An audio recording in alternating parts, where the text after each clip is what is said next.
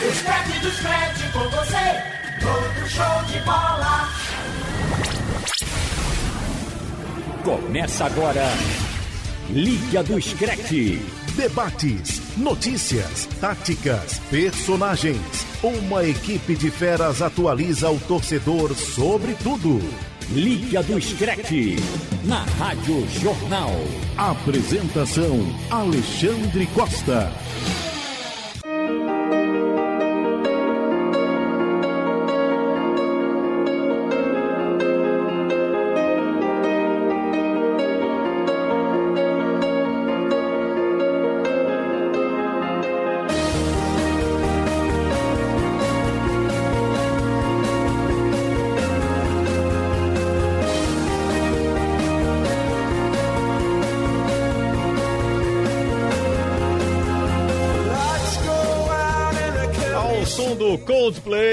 Que é uma das bandas favoritas do Marcos Leandro, ele riu, ele sorriu. Quando um camarada sorria é porque tem alguma É, coisa. e né? gosta, né? Porque gosta. É, né? é porque Acompanha. gosta, certamente. É, não, não foi, mas tudo bem, deixa pra lá, porque a expressão dele aqui não pode ser identificada, né? É no rádio, não é na, na, na tela, não é na TV, Fica na imaginação. fica na imaginação. Mas tudo bem, o Coldplay tá rolando aí pra você, trazendo nesta segunda-feira um som mais leve, escolhido pelo Pedrinho, que é do pagode, mas hoje abre mão do pagode pra curtir músicas Não, internacionais. não tem problema, eu posso, tra- eu posso trazer Exalta Samba aqui também. Apoio. de, de, de apoio. rock. Tem problema. Eu tenho um É, se for Pericles aquela do molejão lá. Aí é brincadeira. Não, eu tenho um Você Pericles. já trouxe essa surpresa pra Não, nós foi, aqui. foi o Pedro, foi o Pedro. Ah, foi o Pedrinho. Pedro, foi, esse Pedro. mesmo, né? Esta astúcia foi dele. É, tô, tô, tô sabendo. Mas teve Foi uma armadilha. um trabalho em equipe aqui. Gostei do astúcia, viu? Astúcia. Astúcia. Gostou? Não, Bem, contava, você, não contava com a minha astúcia. Ah, É, Chapolin verdade. Colorado. você que está identificando aí as vozes, o Robert Sarmento está aqui produzindo o programa no lugar do Lucas Holanda, que está no Himalaia agora. Pela última vez, né? Semana que vem ele já volta. É. Já volta, vai curtir a última semana no Himalaia. Mas do Havaí pro Himalaia. Do Havaí pro Himalaia. Tá gigante. Como ele tá tá gigante. conseguindo fazer isso, né? Os dois reais Tá estão gigante. rendendo. E, e- e numa época de distanciamento social, Pois é. né? De viagens. Pois é. Ele investiu os é dois tá reais dele, já teve um grande retorno. um grande tá retorno. aproveitando né? as férias. Guardou muito dinheiro de dois em dois reais. Havaí e Himalaia. Vejam só como é bom economizar. Robert, tudo bem? Grande abraço, Xande, abraço para o Pedro Alves, para o Marcos Leandro, para todo mundo que está escutando a Rádio Jornal. Muito bem. O Pedro Alves está com a gente também. Alô, Pedrinho. Um abraço, bem? Alexandre, um abraço, Robert e Marcos Leandro. Essa música, Alexandre, foi uma escolha assim muito de valor afetivo, porque eu lembro, acho que nos meus primeiros videogames é, na Não é, vida. rapaz, a mu- música do É, videogame. no jogo de futebol. Jogo então de eu vou futebol. trazer bombas, eh, músicas aqui do Bomba Pet. É, capaz de ter Certeza. sido uma pet, muito provavelmente foi. Boa. Muito A provavelmente. música do Bomba Pet que é boa. É Bomba boa, é boa. E, e realmente essa música, assim, me lembra muito A na época de futebol. Bomba. Acho que minhas primeiras lembranças até com o mundo do futebol é virtual, no caso, né? Que eu gosto muito, jogo até hoje. E vem essas músicas. Tem essa música, eu tenho outras também, mas essa também é uma O que Pedro me lembra mandou uma bastante. lista de sugestões. Aí eu disse, não, vou pegar a primeira opção aqui. Ah, e tá aí eu, eu só me lembrei do Shrek, porque pra mim essa música não é de videogame, é do filme de animação ah, Shrek. olha, ele gosta, tá vendo? A É animação. uma banda muito conhecida, né? Sim, muito conhecida. Conhecida- Coldplay é uma banda. Baladas. Eu tenho, inclusive, álbuns do, do Coldplay. Na verdade, eu tenho um, um ao vivo, o live, tenho mais um álbum. E tem esse, esse som É, também. e a voz também do, do vocalista. Ela é né? mais Incon- assim- é- Mas é inconfundível, né? A voz É, mas uma música marcante. leve, né? Pra. Enfim, pra namorar, né? O Pedrinho que sabe disso, se apaixona e É. tá sempre ligado nisso aí. Marcos, tudo bem com você, Marcos? Tudo tranquilo, Xande. Eliminatórias, né? A todo vapor, Liga das Nações na Europa, grandes jogos. Estava vendo as escalações, Pedro e Robert, dos jogos da Liga das Nações. Acho que é o melhor, é o melhor, apesar de não ser aquele futebol, a gente já falou aqui, que é uma competição que não embala, não engrena. Mas assim, são escalações e acho que o melhor que tem. Tava vendo Portugal e França, as escalações. Dois timaços, Xande. Dois timaços. Você pode questionar assim, a França, um atacante, merecia ser melhor do que um Giroud, Giroud né? Mas você vai ver, é, é basicamente a seleção que ganhou a Copa do Mundo Sim. na Rússia, mesma base, mesma base. E Portugal, um quarteto com Bruno Fernandes, Cristiano Ronaldo, Bernardo Silva e João Félix. Sim, duas seleções de alto nível, né? A gente vai falar mais à frente, que a França ganhou e eliminou Portugal. Mas assim, é, são, é um aperitivo para a Copa do Mundo daqui a dois anos, porque são Sem dúvida. são, preparação são, muito são boa, né? seleções sensacionais. Bélgica e Inglaterra também, que a Bélgica venceu. Sim. É, antes que iniciemos aqui a nossa conversa e trazendo a seleção brasileira, deixa eu parabenizar a Diana Moura, nossa editora executiva aqui, está completando idade nova, mais experiente. Diana, um beijo aqui de toda a equipe que faz um beijo de longe, né? Não pode É, mais. distanciamento, É, né? um distanciamento, viu, Diana? Mas fica aquele a, a carinho, né? Aquele, aquele abraço de longe, aquela mensagem. É, Pra gente cumprimentá-la, a gente teve que passar o álcool em gel, né, na sim, mão, né? Sim, sim. Então, Diana, um feliz aniversário pra você. Tudo de bom. Muita saúde, muita paz. É o que a gente precisa, né? E que, e o resto a gente conquista. aí. E Diana contribui bastante com a gente, né? Na, Sim. no nosso grupo aqui, discutindo, eh, debatendo, levantando situações. É, o único Eu problema já de convidei, Diana. é- eu já convidei, Xande, pra participar com a gente aqui, né? Sim, Mas vamos trazê-la. Tá devendo. É, tá o único devendo. problema dela é não gostar do Cristiano Ronaldo Que e, você gosta. E não né? gostar do Real Madrid. É, e não gosta Não, do Real Madrid. gostar do Real Madrid tá tudo Não certo. gosta. Não, não tá, não Tá tá, tudo certo. Robert. Ela não gosta do Real Madrid, não gosta do Cristiano Ronaldo. Aí, Diana, não dá. Mas vamos seguir, porque hoje é seu aniversário e vamos amenizar essa situação. Começando aqui para falar da seleção brasileira. Por enquanto, segue com 100% de aproveitamento. Isso é brincadeira, eu vou ter que Essa- falar isso aqui, né? risada Tá no script, né? Entregou, viu? 100% de aproveitamento Mas nas é eliminatórias. é não, tudo bem, É um vamos lá. fato. Deixa eu seguir aqui, Vou vamos. defender meu produtor São aqui. três jogos, três vitórias. Última partida foi um desastre. Oh, perdão, não tem isso aqui no script, não. A última partida foi melancólica. Não, não tem também. Peraí, deixa eu continuar. Brasil novo. ganhou aí. da Venezuela uma goleada. Não, não, não. Foi 1x0. Placar magno e um jogo horrível. Gol do Roberto Firmino, estranho, né? O gol dele. E amanhã já encara o Uruguai, fora de casa, 8 horas da noite. Transmissão da Rádio Jornal, bom lembrar. E antes de falar desse, desse jogo contra o Uruguai, a pergunta aqui é capciosa, né? Vocês gostaram do jogo contra a Venezuela? Aí a classe toda. Não! É aquele o, o aviãozinho, né? Sim ou não? Não! Quem disser sim vai para o banquinho do pensar. Vamos pro, Foi um desastre, gente. É, brincadeiras à positivo, parte, o jogo foi muito positivo ruim. ou negativo. Veja só. É. Olhando para um lado positivo, que é aquela história de não, é de, sempre é difícil jogar com a seleção que joga toda recuada, é difícil entrar nas linhas.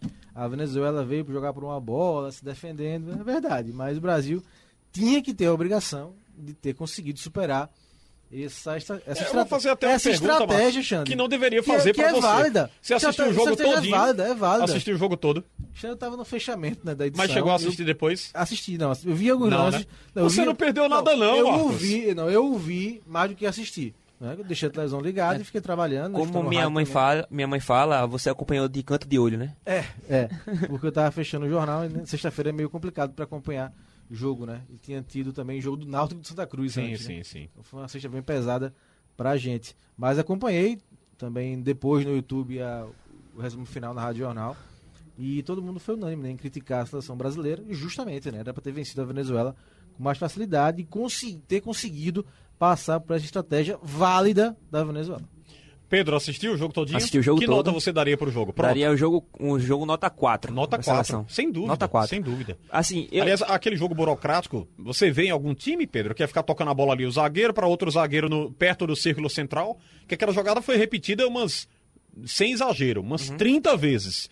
Thiago Silva para Marquinhos, aí ora, era pro lateral Danilo ou pro Renan Lodge.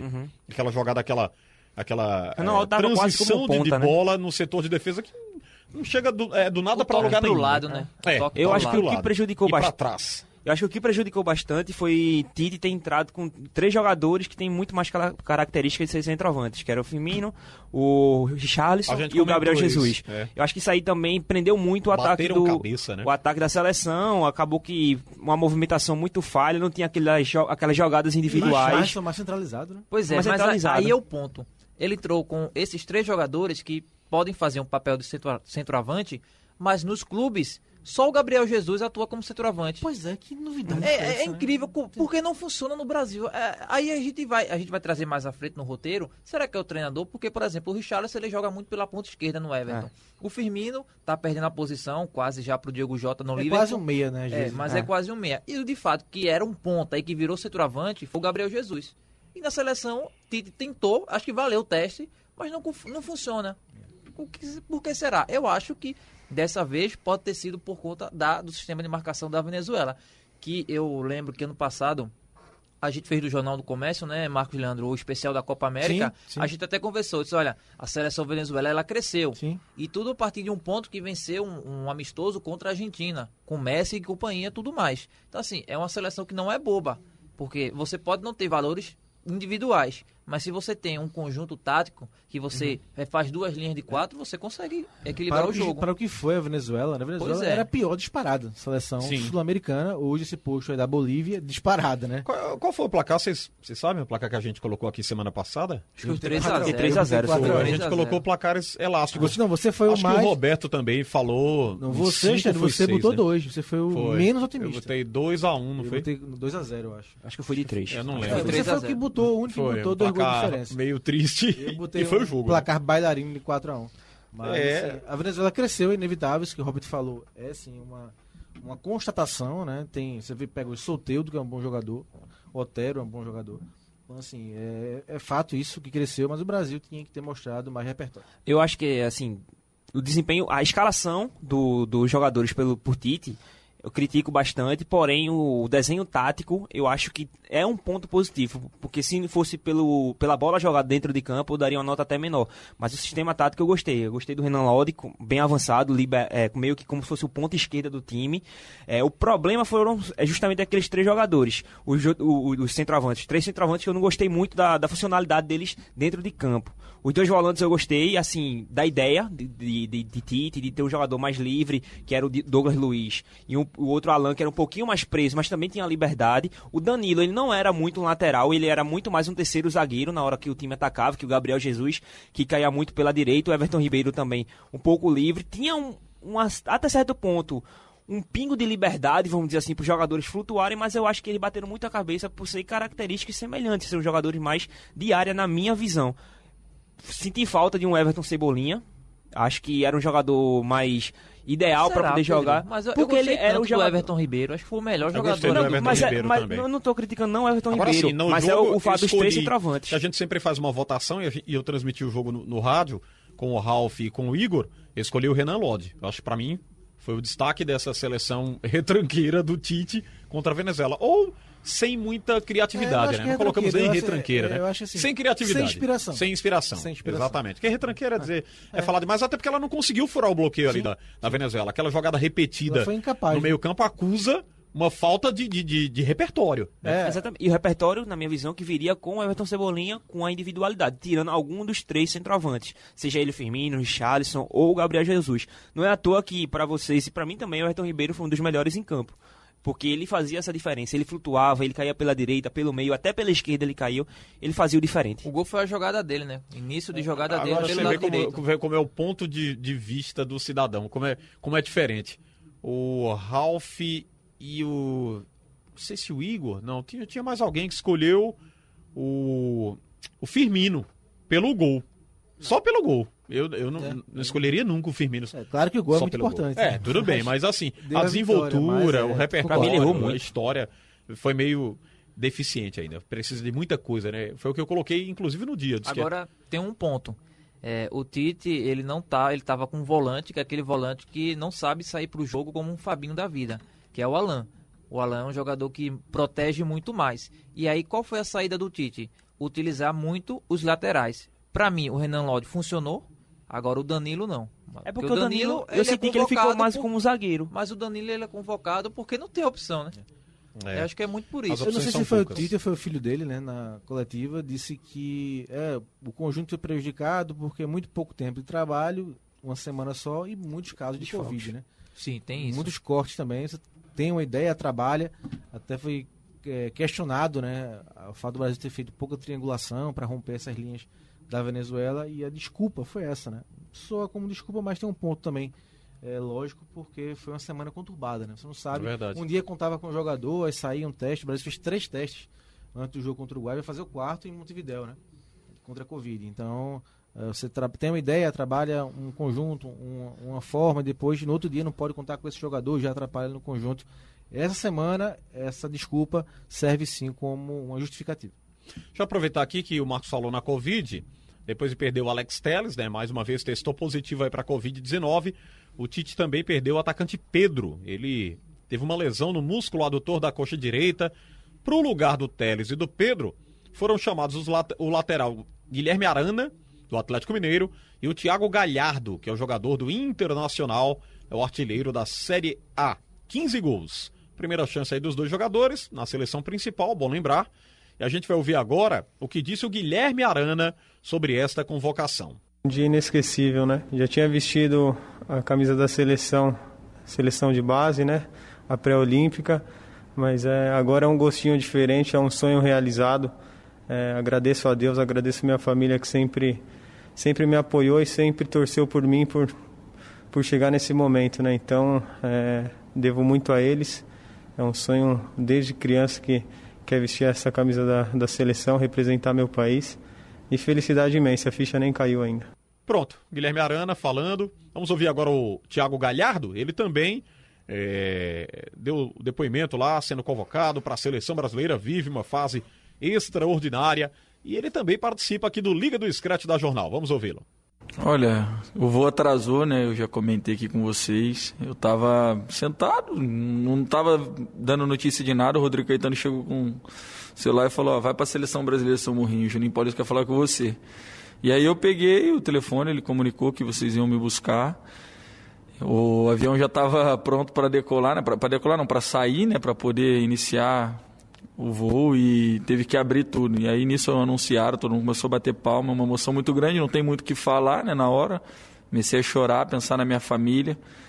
E na hora que eu saí dali, até a hora de pegar a van, vir para cá, todo o trajeto, falar com os familiares, com os amigos, é uma é uma loucura, né? Porque é uma realização de um sonho. Nós jogamos bolas pra, bola para viver isso.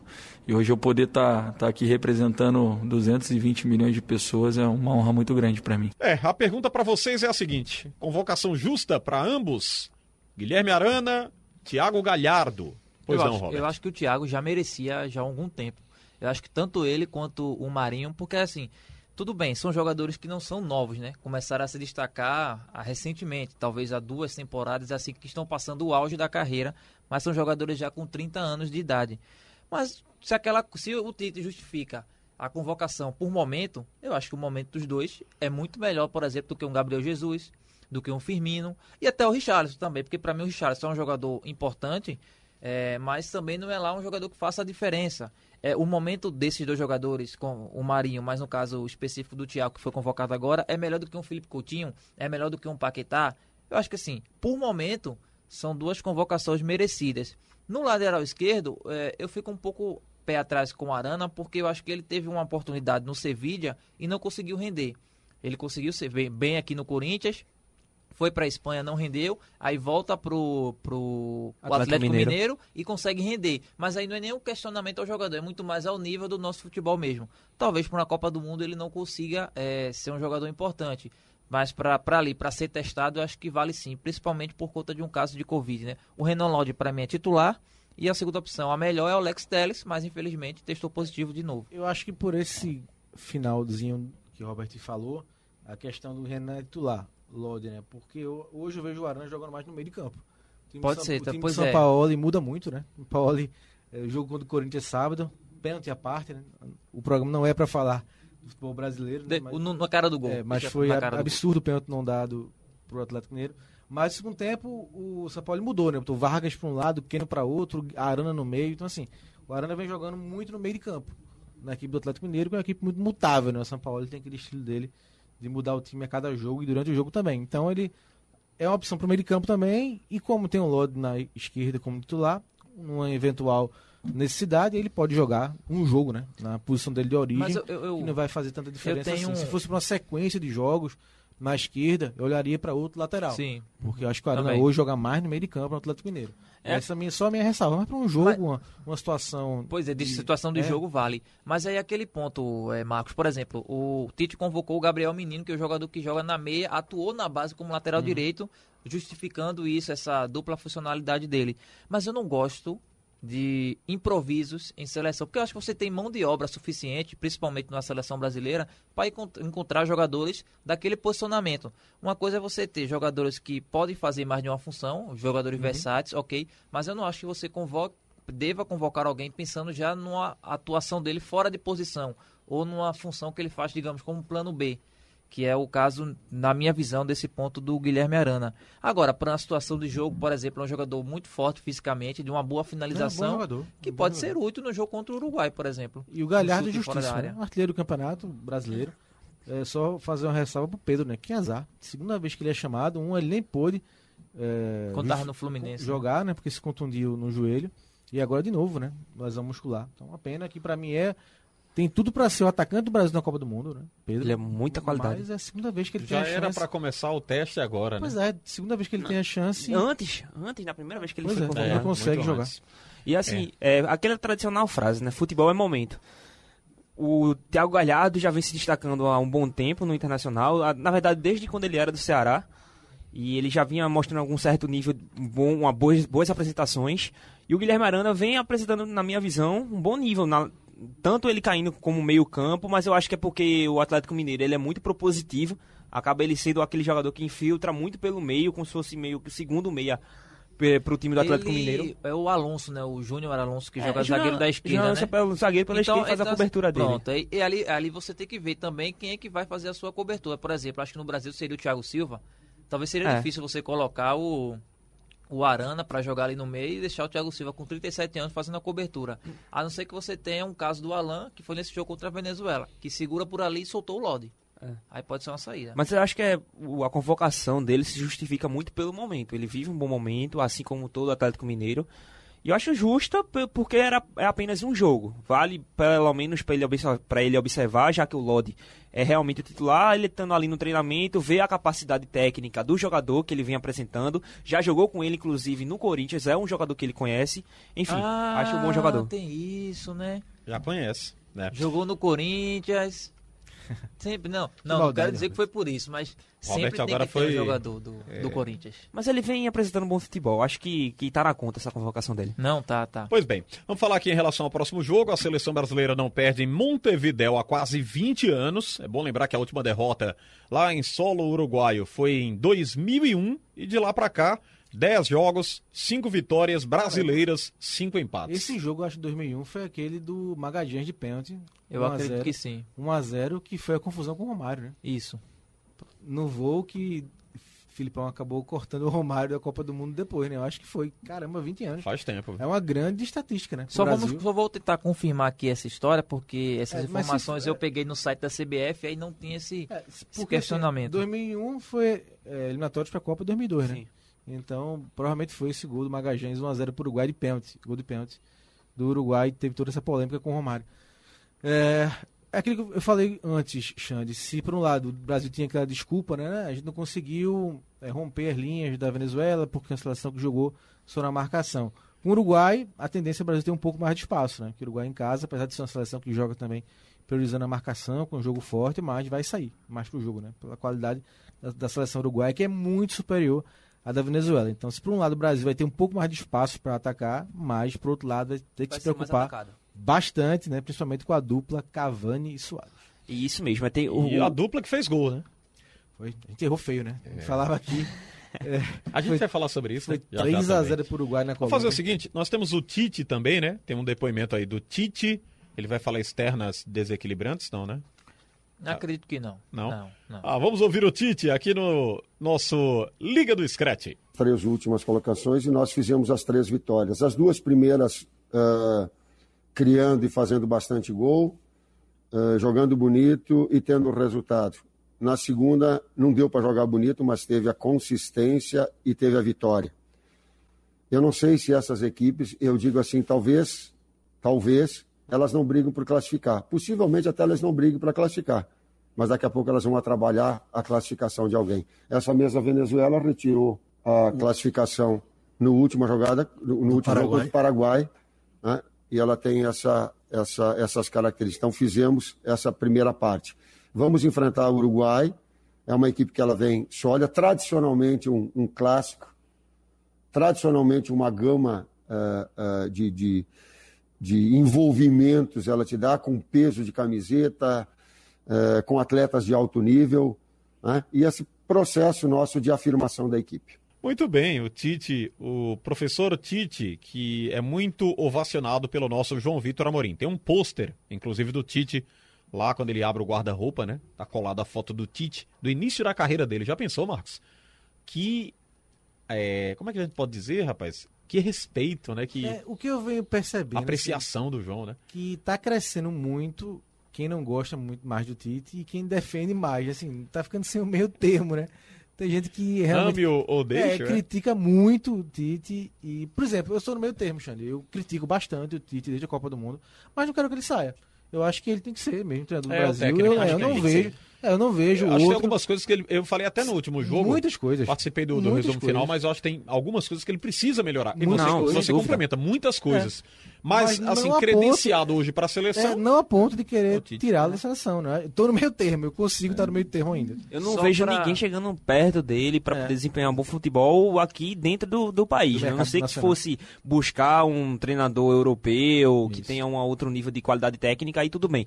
Porém, é, aqui dentro do mercado brasileiro eu não vejo ninguém não. Nenhum treinador brasileiro chega aos pés de ti também. Só para confirmar, a nossa memória do. A memória, a nossa não, a memória do nosso amigo Marcos Leandro está Bateu, muito né? boa. Foi exatamente isso. Não é confirmada, né, por, nem pelo Filipão, nem pelo Romário, mas ah, os rumores que rendem até hoje no, no futebol brasileiro é que o Romário não respeitou a concentração no hotel e foi justamente nesse jogo contra o Uruguai, a última derrota do Brasil lá em Montevidéu em 2001, que aí deixou o Romário de fora da, da convocação para a Copa do Mundo. Impressionante, muito tempo. Muito tempo. Faz um É bocado tabu, de tempo. Eu nem lembrava mais disso. É. É, então, assim, é porque eu fui lembrando o último vitória do Uruguai lá e esse gol, esse jogo, por ter esse fato com o Romário, realmente deixa a gente um pouco lembrando mais do jogo. E o pênalti foi bem cobrado pelo Magalhães no canto esquerdo. Então, assim, é muito tempo, é um jejum muito interessante pro Brasil. Bem, vamos continuar aqui falando do Tite, porque apesar de ser considerado o melhor técnico brasileiro por muita gente, o Marcos colocou até essa deixa para nós há pouco tempo. Ele também é muito criticado, viu? Desde 2016, sendo o treinador da seleção, nós vamos trazer agora algumas estatísticas do Tite no comando da seleção masculina de futebol. 51 jogos disputados, 37 vitórias, 10 empates e apenas 4 derrotas. Os números são incontestáveis, né? São 79% de aproveitamento. Bom lembrar que nesse período foram 119 gols marcados, 19 sofridos. Diante desses números e do desempenho aí nas partidas, a gente pergunta quais os fatores para manter o técnico Tite ou ocasionar aí uma possível saída dele da seleção. Bem, a gente já falou aqui, né, praticamente isso no bloco anterior, a manutenção do Tite, porque não tem outro treinador no futebol brasileiro. Estão falando aí, o Renato Gaúcho seria um bom treinador. Muitos falam que o Rogério Ceni está se preparando para a seleção. Acho muito Exatamente. cedo dizer isso, só Também. porque assum- assumiu o Flamengo ainda não tem esse esse rótulo, essa, Esse status. né, esse status aí. É, é bom ganhar a primeira partida, né? Pra, ter, pra, Ô, ser, ser colocado. Olha É aí, tá cacetada, vendo? Pra ser colocado, bateu. né? Acho que ele vai ter o Racing pela frente, né? Na Libertadores, vai ser um confronto super pesado. É um grande teste pro Rogério Ceni. Eu, eu concordo, ele fez um trabalho excepcional no Fortaleza, mas acho muito cedo para fazer essa, essa já essa essa perspectiva. Ele não tem patente ainda para a seleção. não, Não, tem, dúvida. não tem. Tem que ter uma patente alta, né? Eu acho que o, Tem uma bagagem não, ainda maior, é. né? Então, o Tite, para ele chegar à seleção brasileira, demorou uns 20 anos de carreira, né? Sim. Ou mais, quase 20 anos de carreira para É, chegar. Eu acho que pesa muito, Xande. São coisas de derrotas quatro só, né? É Só porque, assim, uma delas foi crucial, né? É a principal, né? Mas matou um trabalho todo que vinha É, sendo. eu falei aqui só a quatro, Bélgica. mas quando a gente faz assim, a análise de só quatro derrotas, Pois é. o Marcos já matou a Porque charada. contra a Uma delas Bélgica, pode assim, destruir todo e, o trabalho. é, o curioso é que acho que foi o melhor tempo do Brasil na Copa foi aquele segundo tempo, né, contra a Bélgica. Mas às vezes quando se analisa assim, esquece que no primeiro tempo a Bélgica foi muito superior. Né? Foi um jogo onde a Bélgica foi bem, bem melhor no primeiro tempo e o Brasil cresceu muito no segundo tempo, que tinha que crescer. Mas não é, é- essa não é aquela visão, ah, nós somos pentacampeão mundial, Pois a é. Bélgica não tem tradição. E assim, e o jogo, a derrota contra a Bélgica, ela é o desfecho de uma Copa do Mundo muito ruim, né? Pois é. A seleção foi muito mal. Então acho que a decepção foi tão grande que é, tá na conta, né? Tá na conta e vai continuar até a próxima Copa do Mundo. né? Ele vai ter que mudar isso na Copa do Mundo. Ele mesmo reconheceu que aprendeu muito na Copa, é, se abraçou né, com os jogadores, né? É, que não tinha condições de jogar, insistiu. Muito Com o Fred, falar- por exemplo, que muito tava já foi- machucado muito já foi e- falado disso, acho que ele aprendeu muito na Copa do Mundo, mas fica essa decepção. Ele só vai conseguir a seleção na, com a seleção na próxima Copa do Mundo. O caminho tem que voltar a jogar bem, como jogou nas eliminatórias passadas, né, para a Copa da Rússia, onde o Brasil ali jogava Ali era. demais. Demais, demais, tanto que chegou bem credenciada na Copa do Mundo, né? Então, acho que ele tem que primeiro tentar recuperar esse bom futebol que não voltou. Eu acho que as críticas aumentaram e mais pessoas passaram a criticar o Alexandre por conta disso, porque não voltou bom futebol. Continuou ganhando, ganhou a Copa América, mas ganhou para mim a competição sofrível, onde não era para vencer a Argentina, para a Argentina foi melhor na semifinal, foi prejudicada pela arbitragem. Da uma de, de puxar De o tema que o Robert gosta, porque assim, Mas eu acho que aquele lance verdade. deveria ter sido olhado no VAR, né? aquele pênalti do Otamendi. Mas não, não dê, não não dê essa, essa corda pro Robert, Mas, enfim, não. independente Porque de ele vai pênalti- colocar o Real Madrid aqui não, na independente de conversa. pênalti, Não. de Argentina, acho que a Argentina foi melhor naquele jogo contra o Brasil. E, é, mas E o Brasil venceu. teve vários a 0x0, É, né? Empatou com 0x0 com É. o Paraguai, teve outro E quando o Peru também. venceu a final, mas não foi uma Copa América brilhante, mesmo vencendo, tem o mérito, tá lá na história, ganhou, é isso que importa, né? O resto é chororô. Mas. Eita, é, gostei dessa agora É. pro Robert, né? é, achei- Não, tô falando pra mim, né? A Fui eu- cara dele foi Não, fui eu, deu carinho, agora foi a tapa. não, fui eu, não, fui eu que falei, né? Não, mas veja, não Mas agora não adianta mais. Tá lá na É. história, é campeão. É porque não tem imagem, Mas- Pedrinho, mas, mas- a, a cara dele assim, balançando a cabeça Mas o dele, que é eu tô realmente. discutindo, o tô Pendeu pro Robert. O que eu tô discutindo, o que eu tô discutindo é que, assim, não jogou bem a Copa América. Então o Brasil precisa recuperar esse bom Sim, futebol, sim. que não voltou. Continua com o número alto de vitórias, 100% das eliminatórias. Você até brincou no começo do programa, mas não voltou ao bom futebol. Então tem que voltar ao bom futebol pra almejar fazer uma boa Copa Eu do Mundo. queria um, que- um exemplo, rapidinho, Pedro, um exemplo que o Marcos Leandro trouxe aí de que antes da Copa do Mundo da Rússia, que o Brasil estava voando aqui na América do Sul. Um desses exemplos é que o Brasil foi lá para Montevideo contra o Uruguai e goleou por 4 a 1 com um hat-trick, três gols do Paulinho, que era aquele jogador box to box que hoje o Tite não consegue, não conseguiu encontrar, né? A gente quer, tinha um Renato Augusto, tinha um Paulinho, hoje ele tenta encontrar. Mas ele nunca conseguiu, nem no consegue. Corinthians. Não, nem mas no que o, Corinthians. Paulinho, Paulinho não, fazia. não, com o Paulinho, mas depois que o Paulinho saiu, ele não conseguiu nem Ah, encontrar. não, claro. Ele chegou um pouco Não, perto com o Augusto- Renato Augusto, mas fazendo uma característica totalmente Ah, diferente, porque- que era um armador. Pô, não, o Renato Augusto ele era um armador, ele mudou a posição dele ao longo Exatamente. do tempo. Paulinho era a força física, muito menos qualidade. É, o jogador como o. Paulinho, eu acho que o Tite, até no Corinthians, ele não encontrou. É isso que eu tô falando. Depois, É, depois é. do Paulinho, eu não, não vi nenhum jogador perto do que ele ah, desempenhava, é, aquela função de entrar na área como elemento surpresa. Não, Mas aí, só vi, pra, pra tu concluir teu raciocínio, Pedro, só pra eu finalizar Você é essa parte gaúcho aqui. agora, rapaz? É o Tite? Tu, tu. É, Não fala o teu tu vais, tu vais elogiar Não, a seleção. Eu falo muito tu também. Eu falo, assim, é, não é um, não, a gíria é, nordestina, Ah, pernambucana, tudo mas eu bem. prefiro um tu do que um você. Eu acho mais Tu, fácil. Então tu conclui Pedro. agora teu raciocínio, Robert. Tu concluís. É que o, o Tite, eu acho que ele é o melhor treinador da seleção brasileira, os números estão aí pra isso. Se for pra pensar assim, numa possível saída, acho que só em acontecer vexames. Por exemplo, é, não classificar para uma Copa do Mundo.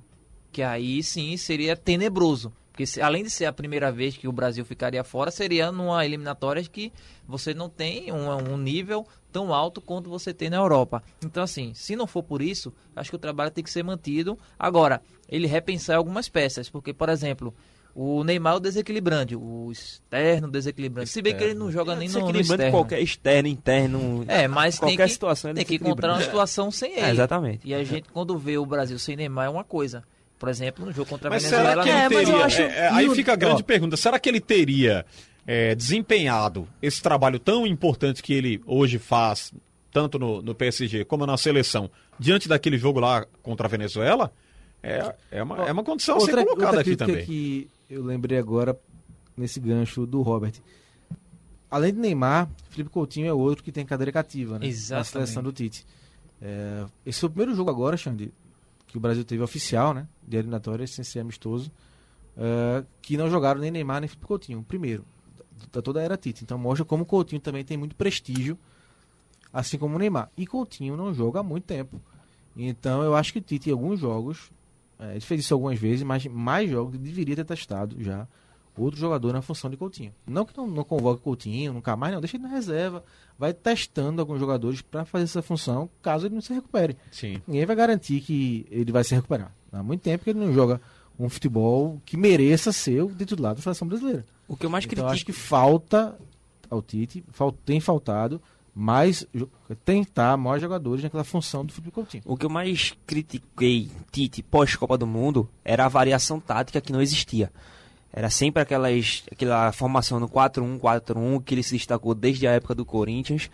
E eu sentia muita falta disso. Por isso que eu até destaquei nessa partida contra a Venezuela essa variação tática que ele desempenhou. Que eu sentia um Danilo mais preso, como se fosse um terceiro zagueiro pela direita, claro, que de vez em quando ele fazia os avanços dele também por, por aquele lado, mas eu senti ele muito mais preso, o Renan Lodi era muito mais um ponta, e essa variação tática eu vejo como um ponto positivo, porque, positivo, porque mostra que ele quer, é, ele está buscando alternativas. Agora, quando ele coloca os três centroavantes, eu critico bastante, e ainda tenho meus receios quanto à escolha dos papéis desses jogadores. Acho que Tite vê eles atuando de forma que eu não acho que dê certo, que é justamente encaixando eles três. Sobre o que a gente falou antes do, do debate mesmo, sobre o Tite, a gente falou sobre o técnico de. O Rogério Ceni assumir um possível cargo, ser especulado para assumir um cargo. Eu não vejo como ideal, até porque o último treinador que a gente, que a gente colocou como. Não a gente, né? A CBF colocou. Sim, porque eu- eu não convoquei ninguém pra- pra seleção. Como a seleção colocou como treinador sem tanta experiência, foi o Dunga. E a Não, gente esse viu qual o um trabalho que foi, né, absurdo. Aí Rogério foi uma Ceni- utopia da, da, da CBF, né? Rogério Ceni vem mostrando bons, bons trabalhos no Fortaleza, assumiu agora o Flamengo, que eu acho que vai dar certo, que eu acho que ele tem um perfil que, que vai encaixar aquelas peças. Mas agora não é o momento de, de Rogério Ceni assumir o cargo de treinador da seleção brasileira. Ô, Roberto, tem o, o Tite novamente aqui, é? Hoje ele tem cadeira cativa no programa. Foi o João que deu um passaporte pra colocar Ele é, aqui. o, ele é o Roberto Firmino da, da Liga, do Liga dos João Créditos. participou da produção. É, João tá na produção. É, Produção pra- do João. Ele tem cadeira pra- cativa. é pra chamar pro jogo, que tem transmissão da Edinaldo Rádio Santos não vai gostar, não. Vai viu? não? Mas o jogo não. merece, Xande. Este técnico Tite. Enfim, Mas vamos, esse- vamos mas ouvir o esse- Tite. Esse jogo merece. É, né? Vai ser um jogaço. Vamos ouvi-lo então, porque ele fala um pouquinho do trabalho eh, dele mesmo na seleção. Vamos ouvir. eu fazer e fazer comentários. O que eu tenho que ter na minha, na minha atividade é discernimento e respeito.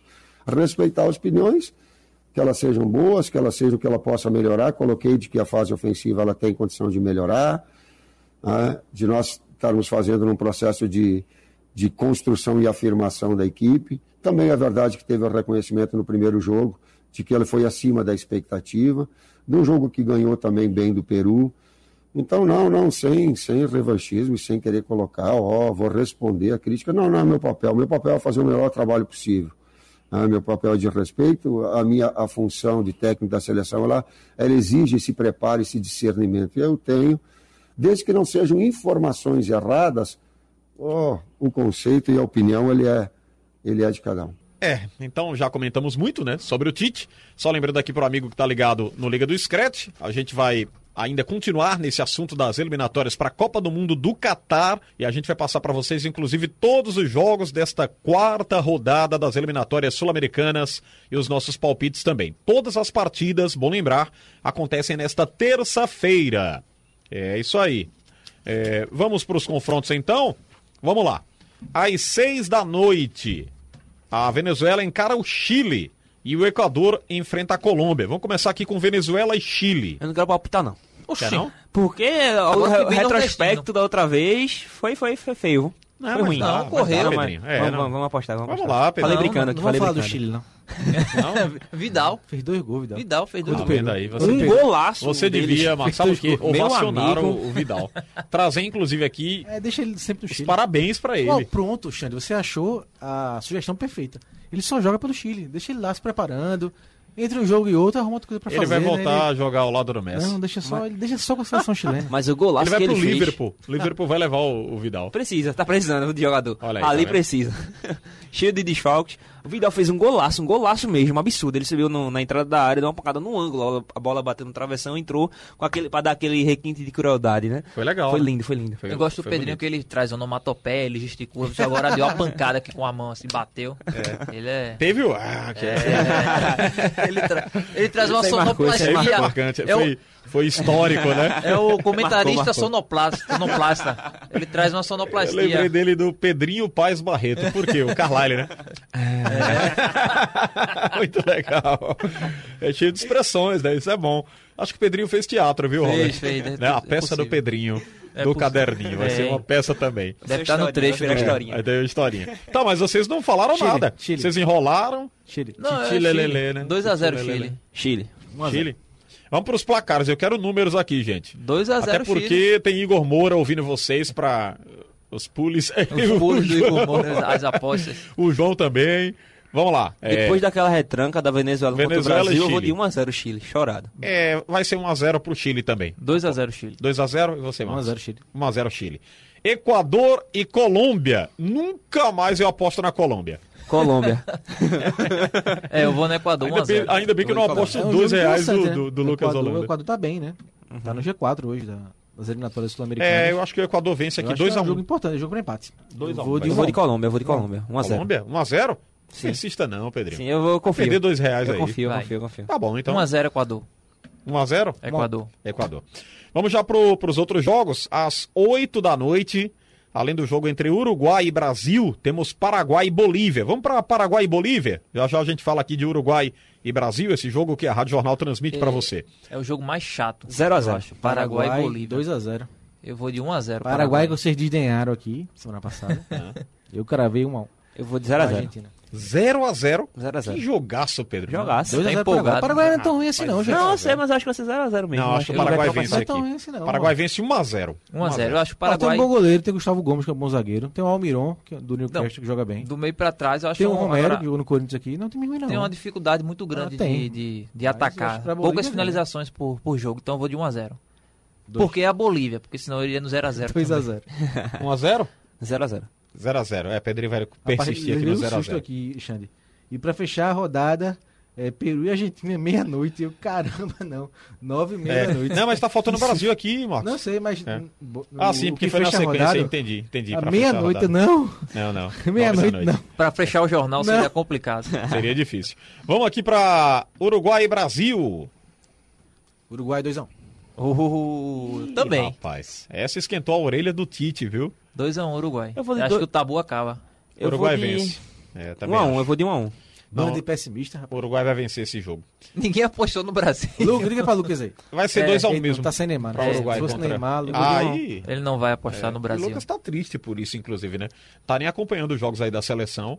Nem adianta consultá-lo que ele vai dizer, não, não tô vendo nada. O É Neymar verdade. não tá lá. Vai tá só off. vê se o Neymar tiver. Então, Pedro, você falou quanto? 1x1. 1x1? 1x1. Hum, Pedrinho tá... 2x1 Uruguai. Todo eu, empate. eu vou pra em cima do 2x1 muro. pro Uruguai também. 2x1. Acho que O Brasil faz um golzinho, mas toma outro ali. Brasil abre o placar, o Uruguai empata e, e- e vira o jogo. Com outro gol de pênalti, Soares. Não, Ah. vai ter gol bonito, você vai ver. Tá jogando aonde, Soares? Não, deixa quieto. Hein? Deixa É quieto. verdade. Tem muito pênalti. deixa quieto. É verdade. Onde no tem Real Madrid que pênaltis. não é, né? Não venha com essa história de. Como é a história de Robert, que já é uma tecla, né? Fica tocando no piano aquela o VAR a favor tecla. do Real Madrid. É, o VAR e, Ah, porque tem outra palavra que ele usa, rapaz. A ditadura, é um negócio É. assim, né? Né? Tem essas coisas, né? É um argumento histórico. Vamos seguir. O duelo Choro que fecha histórico. a quarta rodada acontece às nove e meia da noite, que o Marcos pensou que era meia-noite. O Peru vai Exato, jogar né? contra a Argentina. Rapaz, a Argentina do Marcos Leandro decepcionou muita, É, muita mas gente, como é, viu? Como é futebol, acho que foi longe de ser brilhante, bem longe mesmo, mas foi pra mim a melhor ajuda da Argentina nas eliminatórias. E É? aí ganhou os dois jogos anteriores, mas jogando mal, futebol burocrático, e esse procurou mais, até pela dificuldade do jogo, né? Paraguai faz 1x0 com, pra mim, um pênalti que não foi, no Almiron. E aí é, a gente tem que virar o jogo, né? Empata ainda no primeiro tempo, e isso com o tempo cria algumas chances. Foi a Argentina até pela dificuldade que procurou mais o jogo, né? Por isso eu credenciei como o melhor jogo da Argentina. E teve o gol do Messi que eh, foi anulado pelo Rafael Claus com a falta na semana passada, né? Passaram 30 segundos, o lance foi para trás, voltou, quase chegando no goleiro. E aí, eh, quando o Messi fez o, faz o gol, o VAR chama e o Claus olha no monitor e anula o gol por uma falta no começo do lance, para mim falta até discutível, né? No Romero, com 30 segundos antes da Argentina trocar a bola. Então, para mim foi um lance que eh, eu vi depois atent- atentamente a explicação do Sandro Merahit no Sport TV e ele disse que o que no protocolo o que preza, o que reza é que você não pode começou a- quando começar a jogada de ataque, se houver uma falta tem que ser anulado. Mas não começou a jogada, né? Houve essa falta no começo do lance, a gente não tocou para trás, tocou para o lado, quase foi no goleiro e a ação ofensiva começou já bem depois, né? Mas o lance foi anulado, então prejudicou aí a vitória da Argentina, que reclamou bastante, né, do Klaus. Rafael Klaus, árbitro brasileiro, acho que com razão. Mas eu acho que acendeu um pouco, né, a luz da Argentina, porque na volta, Xande, quando eh, ano que vem, a Argentina pega seguida Uruguai e Brasil. Então acendeu a, Que legal. Acendeu aqui. Só isso. É, acendeu é, né, o, o sinal de alerta, alerta. para esse jogo contra o Peru. Né? Já não venceu o Acho Paraguai que em casa. passa aqui contra o Peru. Não, não tem muita É jogo difícil, já, dificuldade. acho que o. Peru tem um bom time. O quê? Você vai ver a Argentina aí Eu se acho que é jogo impor. apertado. Eu acho que eu eu vou de 1x0, 2x1, assim, apertado.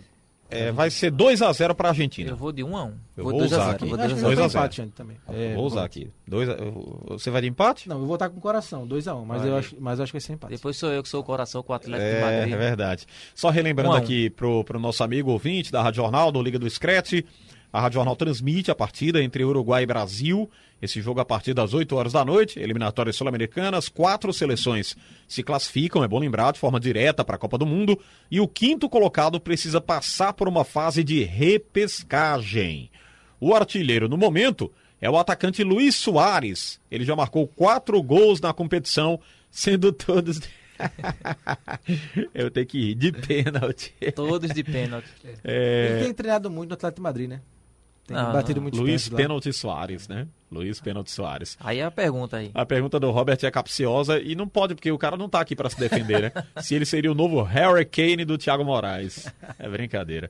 É que Ele Thiago... que se defenda depois. É, né? Ele vai ouvir e depois você vai trazer o direito de resposta dele pro programa. Tá bom? Tudo certo. Tudo bem. Bem, das eliminatórias da América do Sul, nós vamos para o continente europeu. Eu falei até aqui no último jogo, após o Brasil contra a Venezuela, disse o Brasil precisa enfrentar uma seleção europeia para a gente testar fortemente para essa Copa do Mundo, porque é brincadeira, meu amigo.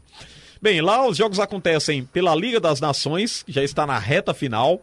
A seleção mais surpreendente no momento é a Itália, da eliminação em duas fases de grupos de Copas do Mundo, em 2010 e 2014, e ausência na Rússia, em 2018.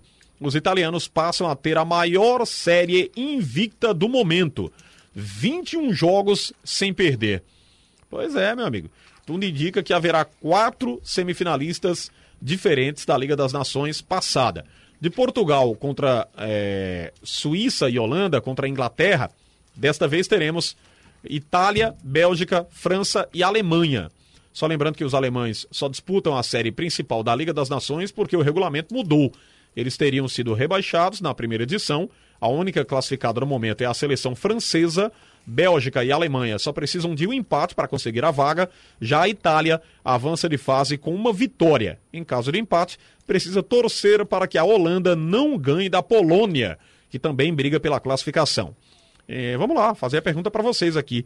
Em quem vocês apostam aí para formar as semifinais dessa Liga das Nações? Primeiro é muito bom ver a Itália de volta, né? Como força que é, tetracampeã mundial, uma das seleções mais tradicionais do mundo e que o povo também adora, é louco pro futebol.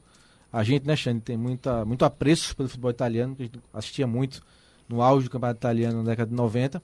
Então é bom ver a Itália de volta e jogando bem, né? Com o Mancini, uma proposta um pouco mais ofensiva, né? Com alguma, algumas renovações eh, na equipe. Eh, a vitória contra a Polônia foi fundamental, né? Que a Polônia estava na frente da Itália. Então a Itália venceu e agora basta vencer a Bósnia, que está eliminada já, para se classificar. Então acho que a Itália passa nesse grupo. A Bélgica venceu a Inglaterra 2 a 0 e também só se classificou pela Dinamarca, levou eh, eh, fez um gol contra a Islândia, então eh, a Bélgica não se classificou por antecipação, mas um empate contra a Dinamarca garante a Bélgica. A Alemanha e Espanha é confronto direto na última rodada. Né? A Alemanha joga pelo empate, porque a Espanha empatou com a Suíça no fim de semana. Com um pênalti perdido pelo Sérgio Ramos de Isso. forma absurda, vergonha. Foi tentar dar uma cavadinha no canto e o goleiro encaixou mas, a bola. é, Mas eu acho que não, não dá para cravar ainda a Alemanha, porque a Espanha tem condições de vencer a Alemanha. Né? Então quem vencer, se a a Espanha vencer a Alemanha, a Espanha passa. Então acho que é o confronto que realmente vai é, concentrar as atenções na última rodada da primeira fase. Então acho que a gente tende né, a ter uma, uma fase final um pouco mais é, com mais atenção por conta das seleções que vão chegar de maior peso. Né? França eliminou Portugal no sábado, 1 a 0 né? gol do Kanté. É, contra Portugal foi até o jogo que você É, eu no- tava vendo lá a turma culpando o Cristiano. Não, É. ah, levar a seleção nas costas é o tempo todinho. né? Mas sim, foi até o jogo que Difícil, você né? tem no começo, né, das duas escalações, Sim, do sim. quarteto de Portugal, então acho que foi um jogo de alto nível. né? Deu França como podia ter dado Portugal de qualquer, qualquer maneira. Então a França já se classificou, a França com a mesma base né, praticamente da Copa do Mundo. Então acho que a gente vai ter uma fase final de das Nações um pouco mais empolgante de acordo por conta das seleções que vão chegar. Exatamente. Sigo a mesma linha de raciocínio do Marcos Leandro. É, eu acho uma pena, porque eu acho que a Itália vai passar, acredito, mais na Itália do que na Holanda, mas a Holanda eu acho uma equipe mais encorpada do que a Itália, de modo geral. Acho que tem mais opções, mais qualidade técnica individual. individual, individual. É, eu acho a França ter ganho de Portugal. A Holanda não pode Normal. ficar fora de Copa, Pedro. É, também acho que não pode. É uma, sele- é É. uma seleção Nem a Holanda, nem sensacional. de jogadores, Nem grandes Itália, jogadores, é. exatamente. Nem Holanda, nem Itália. É, Portugal ficar não me preocupa muito não, viu?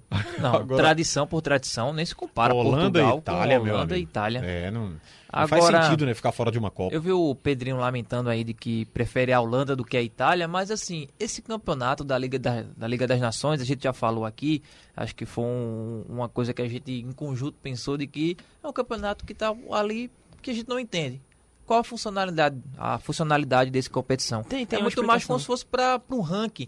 É muito mais uma briga da, da própria UEFA que quer se concentrar todos os poderes do futebol e ficar entre eles ali. Não querem eh, as seleções europeias fazendo amistosos É. com seleções de outros, outros continentes. E a Liga das Nações ela é legal, acho que entra dinheiro, tem um troféu e tal. eh, A mas- desculpa da UEFA era a competitividade. Era diminuir o número de Pois é. amistosos e aumentar a competitividade entre É, as seleções Eu europeias. acho A que gente vale. bate nessa é, é tecla, válido, mas né? porque, Essa por exemplo, é legal. É, Pra- pra na mim, teoria, por- mas não pegou, né? Pois é, por exemplo, que não pegou. uma Holanda ficar de fora, ah, ok, mas uma coisa é você ficar fora de uma Eurocopa, aí assim, aí tem um peso, mas cair numa, numa, Pouca numa gente Liga sabe qual foi a final da última edição. É, não É sabe. Portugal e Holanda, né? Pouca gente sabe que Portugal venceu. Aquele que o Holanda. Cristiano Ronaldo saiu lesionado no final. Não, isso foi na Não, foi Eurocopa. na na. Euro. Ninguém lembra Confundo. direito como foi. É verdade. A final É da verdade. E olha que tinha torcida, e agora Sim. pior porque não pode ter torcida nos estádios. né? É, eu- queria só voltar um pouquinho aqui antes da gente concluir esse assunto e fazer uma Assim, pergunta pra você. mas- Até mas- porque tem os jogos, né? a Mas gente é, vai mas, palpitar aqui. Ô, Xande, mas rapidinho, mas só as seleções, pelo menos as escalações que eu vi, eu não acompanhei todos os jogos, mas foi quase força máxima, né? Não, Sim. estão utilizando Bélgica força máxima. força máxima, França, força máxima, Portugal, força máxima, Inglaterra a também. Inglaterra também. Então, assim, é, desde ser usado como preparação para seleções, já serve para alguma coisa, né? É. De- deixa eu fazer um. um- Eu só não vi necessidade, eu concordo com o Robert, necessidade de mais uma competição. uhum. Mas fazer já um, que tem. um raio-x pra nós aqui, para os sul-americanos. Vocês não identificaram uma certa queda de qualidade das eliminatórias sul-americanas, não, gente? Não colocando aí por conta dessa pandemia, a falta de público, mas no gramado mesmo, assim, o futebol em si. Tem jogo que parece amistoso. Não sei se eu tô exagerando aqui ou se eu quero muito, se eu exijo muito, mas tem jogo sofrível, gente. E as eliminatórias sul-americanas, elas já foram atrações pesadas pro futebol, né? Muitos, torce- muitos torcedores ficavam numa expectativa enorme. Tem jogo aí que passa despercebido. Tem gente que nem assiste aí jogos da- das eliminatórias. Eu acho que passa muito por reflexo da criação da Liga das Nações. Por quê? Antig- Antigamente as equipes menores enfrentavam equipes ou do mesmo patamar ou até maiores na Europa e assim criava, querendo ou não, um nível de competitividade maior. Hoje enfrentam sempre seleções de baixo nível. Às vezes é uma Colômbia da vida tem que enfrentar uma equipe do, da África do Sul que tem uma qualidade menor, por exemplo. Eu acho que passa muito por isso, a competitividade. ba- Batia de frente às vezes com a equipe do, da Europa, aumentando a competitividade, acostumada a jogar mais com, é, com seleções do nível da- do Brasil, da Argentina, e com isso meio que aca- é, tendo a Liga das Nações é, diminuído a quantidade de jogos do, de, de embates entre as seleções da América do Sul com as seleções da Europa, acho que diminuiu a competitividade aqui na América do Sul. Eu acho que tecnicamente tem a ver com a Covid, né? Acho que a doença tem tirado Também. jogadores importantes das seleções eh, que acabam com isso perdendo qualidade técnica no seu jogo, né? Acho que tecnicamente tem sim a ver isso, um pouco também do que Pedro falou. Falta de público também, Marcos? É, um pouco da, do que Pedro falou, no sentido de, de intercâmbio, né? Sim. Entre seleções de continentes diferentes. Mas, em termos de atmosfera, Xande, para mim, o principal é isso: é a falta do público. Eu acho que as eliminatórias. é, elas se tornaram um Impulsiona sucesso. muito Elas se tornaram um sucesso, até financeiro, né? Por conta Sim. da presença do público eh, em todos os jogos dessas seleções, né? Só com, assim, Bolívia, eh, quando estava fora, já nas rodadas finais, que a gente viu os estádios já com capacidade metade ou 40% das arquibancadas. Mas a maioria dos jogos, os nove jogos de cada seleção no seu país são lotados. São jogos com arquibancadas lotadas. Então isso gera muita receita e gera um clima diferente para o jogo, né? A torcida dá um ambiente e clima, eh, torcida de seleção é diferente, né? É, Realmente é um torcedor que vai para ver o jogo, não tem confusão, então é um clima realmente pro jogo, né? Então, Aquele que- jogo clássico, né, Marcos? Pois é, então assim, isso corta, né? Corta o ambiente, a atmosfera do jogo, para mim é outra, concordo com você. Eu falei que nem parece que é Bomboneira, que tá jogando a Bomboneira Argentina. É, assim, Pois é. é. um estado sem vida. é. um dos jargões é a Bomboneira pulsa, né? Pra, balança mesmo com a torcida do, do Boca Juniors. E até da Argentina quando joga lá, poucas vezes joga lá, né? Mas quando joga é assim, e é um estado morto, né? Você não vê vida, né? Você vê jogadores pra lá, pra cá, sem nenhum barulho, só o banco de reservas falando. Então é muito triste. É muito triste, isso pra mim corta muito esse brilho das eliminatórias. Eu penso o seguinte, é, tecnicamente eu acho que as eliminatórias sul-americanas, elas caíram, digamos assim, num conjunto se pensar numa parte técnica, porque o futebol hoje eu vejo muito como, uma- como mais importante o lado tático. Pelo seguinte, tudo bem, você ter jogadores técnicos, você desequilibra, você desequilibra as suas partidas. Agora, a parte tática é tão importante quanto porque você pode pegar um time fraco tecnicamente e diminuir a distância para uma equipe mais forte com um conjunto tático, com um trabalho tático de um treinador. Então, para mim, eh, a parte tática é muito importante. Agora, as seleções menores cresceram. Com exceção da Bolívia, você não tem mais nenhum patinho morto, bobo, aqui na, na América do Sul. Agora, se a gente compara com o continente europeu, aí sim você tem um déficit técnico forte. E até porque você não tem mais um Brasil que tem um quarteto mágico, um tipo um Ronaldo Fenômeno, um Ronaldinho, um Rivaldo. Porque hoje, para mim, eu acho que o futebol, repito, ele é mais tático do que técnico. Então, assim, para o saudosista, esse argumento não, não, não vai valer, né? Não, não, não cabe. Mas eu não vejo que caiu assim de nível, porque outras seleções que antes eram goleadas, hoje conseguem bater mais de frente. Bem, só lembrando que a sexta e última rodada dessa Liga das Nações acontece entre terça, 17 e quarta, dia 18. Os primeiros colocados aí de cada grupo avançam para a semifinal e a gente vai agora palpitar também com os principais jogos. Terça-feira, Bósnia contra Itália. 3 a 0 pra Itália. 3 a 0 para a Itália? É, também vou aqui numa goleada da vou 2 a Itália. 0. Vai vencer com 3 a 0 Aposto nos Vou de 3 a dois. 0 2 2 a 0 Itália. 2 a 0 Polônia contra a Holanda. Aí eu sou Holanda, eu sou, eu sou Holanda, eu sou Holanda. Embora a Polônia é, Não, não, o leva do Bayern não existe na Polônia, tá? Porque a qualidade É, técnica é é, verdade, bem abaixo. verdade. Bem, eu vou apostar na Holanda aqui, vai vencer por 2 a 1. Holanda Eu 1 a vou- 0 1 a 0 também, Holanda. Que placar Holanda. magrinho, Holanda, rapaz. 1 a 0. 1 a 0. Bem, ah, vamos falar da terça. A Espanha recebe a Alemanha. Isso aqui é um jogão, né? É. Na Espanha, eu vou de 1 a 1. Eu vou de Alemanha, que eu tô achando a Espanha bem abaixo do futebol que Luiz eles podem Henrique tá querendo apresentar. inventar muito convocações assim, sem eu acho sentido. que a Alemanha vence. Acho aqui. que a Alemanha ganha. Alemanha 2 a 1 Alemanha 1 a 0. 1 a 1. 1 a 1. E o Pedrinho? Hum, eu vou de Alemanha 2 a 0. 2 a 0. Tá bom. Gente, vamos ao som do Coldplay pra gente fechar aqui o nosso Liga do Scratch. Agradecer aqui a presença de vocês, dizer que a gente já tá preparando aqui o programa. Aliás, aguardando a volta da Premier League, da La Liga, é, do italiano, dos outros campeonatos. Libertadores, Robert. Libertadores, É, Libertadores. eu adoro Libertadores. É verdade. Libertadores, porque nós estamos na data FIFA, né? E essa data Exatamente. FIFA ela para praticamente os campeonatos. E evidentemente, para quem ouve aqui o Liga sempre acompanha, né? A Premier League, a gente falando aqui da, da La Liga, do italiano, mas essa pausa ela é necessária para que falemos também das eliminatórias, como colocamos no programa desta segunda-feira. Acabou, né, Xandinho? É. Posso, né? Ah, sim, pode, a balinha, é. Essa é uma história curiosa, viu? Um abraço. Uma história bem engraçada aí do Marcos, ele contou aqui fora do microfone, né? O rapaz estava narrando lá e o Marcos ofereceu amendoim pro, pro locutor do jogo. Aí é complicado, jogo, aí não ia, história não é ia ter narrador pra segurar É, 90 não ia. minutos. E tem outras que a gente Ainda bem que o narrador é meu amigo.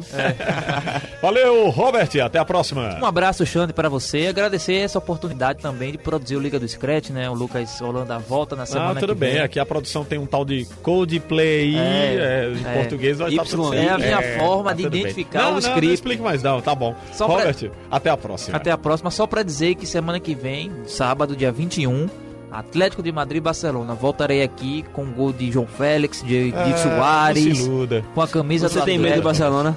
Hã? Você tem medo do Barcelona? Não, não. Manda Messi vir. De novo essa declaração, né? Tá gravada aquela Tá ali. gravada. Marca Tá aí, gravado. marca aí, Sandro, de novo. Marca aí. Não, têm- ele tem agora os pênaltis do Soares agora. É, eu não tenho medo É nenhum de Messi.